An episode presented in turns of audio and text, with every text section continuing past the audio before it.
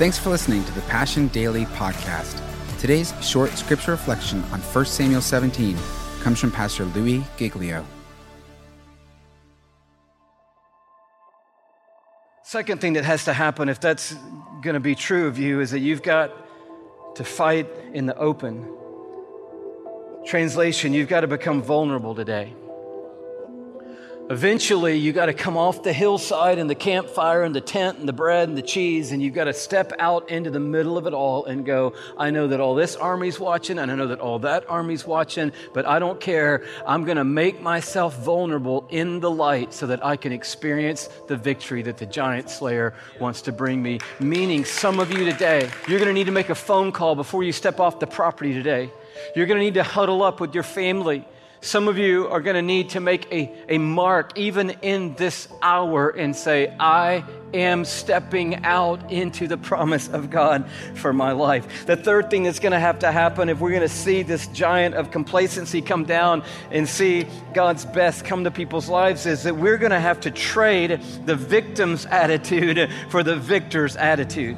In other words, we're going to have to believe today that we are linked to the power of Jesus and we can walk in the victory that he has won for us. And the power that the enemy has got over over our lives today for a bunch of us is the power of negativity by telling us you've never gotten a fair shake in life, you've never gotten uh, things go your way in life. Because of that thing and those people and that circumstance, you're a victim, you've always been a victim, and it never works out for you, and this isn't going to work out for you, and you're always going to live life looking up from the bottom with a victim victim's mentality. You're never going to be one of those people who just has a faithful attitude that God's going to come through and actually sees God do amazing things in your life. And that giant has got to come down uh, today. That is not the voice of the Spirit of God and not the voice of the fruit of the Spirit in your life. When David said, I'm going to go out, turning point, D Day, invasion day, this is it. I'm going to go fight him. Immediately, Saul said, You can't do it. His brothers had already told told him, You can't do it. But David said, I'm not taking no for an answer. I have a victor's mentality, not a victim's mentality. All you jokers are on the hillside shaking in your boots, feeling like, Here's all the reasons why we can't take down a nine foot giant. I happen to, as a 15 year old boy, have already seen God do some amazing things. He killed a lion and a bear, and that's just what we have recorded. He was a shepherd out in the fields of Bethlehem. We don't know what else the, in the power of God David had killed. He might have have killed a puma. He might have killed a cougar. We, we don't know what all he had in the bag as far as things he had seen God do. We just know he had a mentality that said, God is a victor, and God is great, and God is able, and I am his servant. And in the power of God, I believe I can see the things of God come to pass in my life. David didn't walk in and go, I'm the littlest one. I was forgotten at the house when they had the lineup for who was going to get anointed to be king. I'm just a bread bearer. That's all I am in this story. Look around. Wow, great battlefield, big giant, a uh, whole lot of opportunity here. I'm just a bread boy. All I got asked to do was bring the lunch. Can you imagine that? My dad just said, Will you bring this bread up there to your brothers and will you take this cheese up there to their commanders? I mean, imagine that. Look at me. I'm the kid keeping the sheep. What are these guys doing? They're not doing anything. I'm the one, the livelihood of the family rests on me. I'm the one out there killing bears and lions, and I'm the one out there responsible and taking care of everything. But look, no, will you just bring the bread up there? When you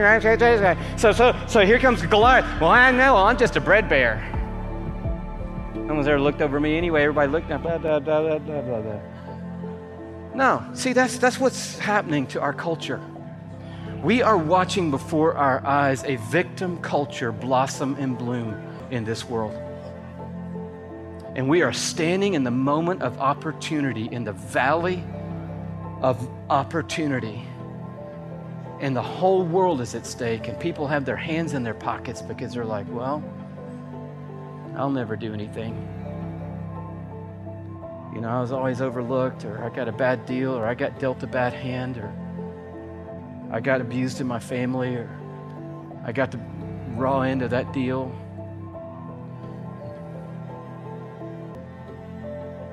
We're living in the front half of the gospel like victims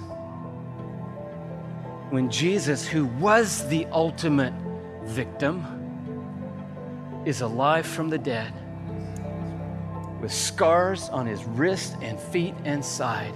And he is standing with power and authority today, the ruler over every king in every kingdom on planet Earth. And he is inviting you to join him in his triumph parade right here and right now. That's what Paul wrote 2 Corinthians 2:14, but thanks be to God who always leads us as captives in Christ's triumphal procession. So I'm not minimizing anyone's story, please understand. I'm maximizing the way that Jesus changes every story. So I'm not asking anyone here, God isn't asking anyone here to hide your scars. We all have them. And he's not saying, well, just act like you don't have any scars. Just keep your sleeves down, and maybe the world will never know that you were taken advantage of in some way, shape, or form in life. No, he's saying, don't hide your scars because they are proof that you are still here. They are proof that you made it. They are proof that you are still alive. They are proof that God brought you through whatever it is. That's why in heaven, exalted, Jesus is not scar free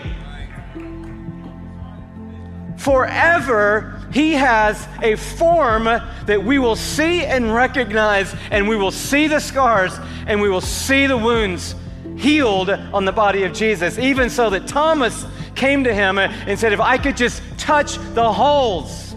And Jesus said, Touch them. I'm going to keep them so you can touch them.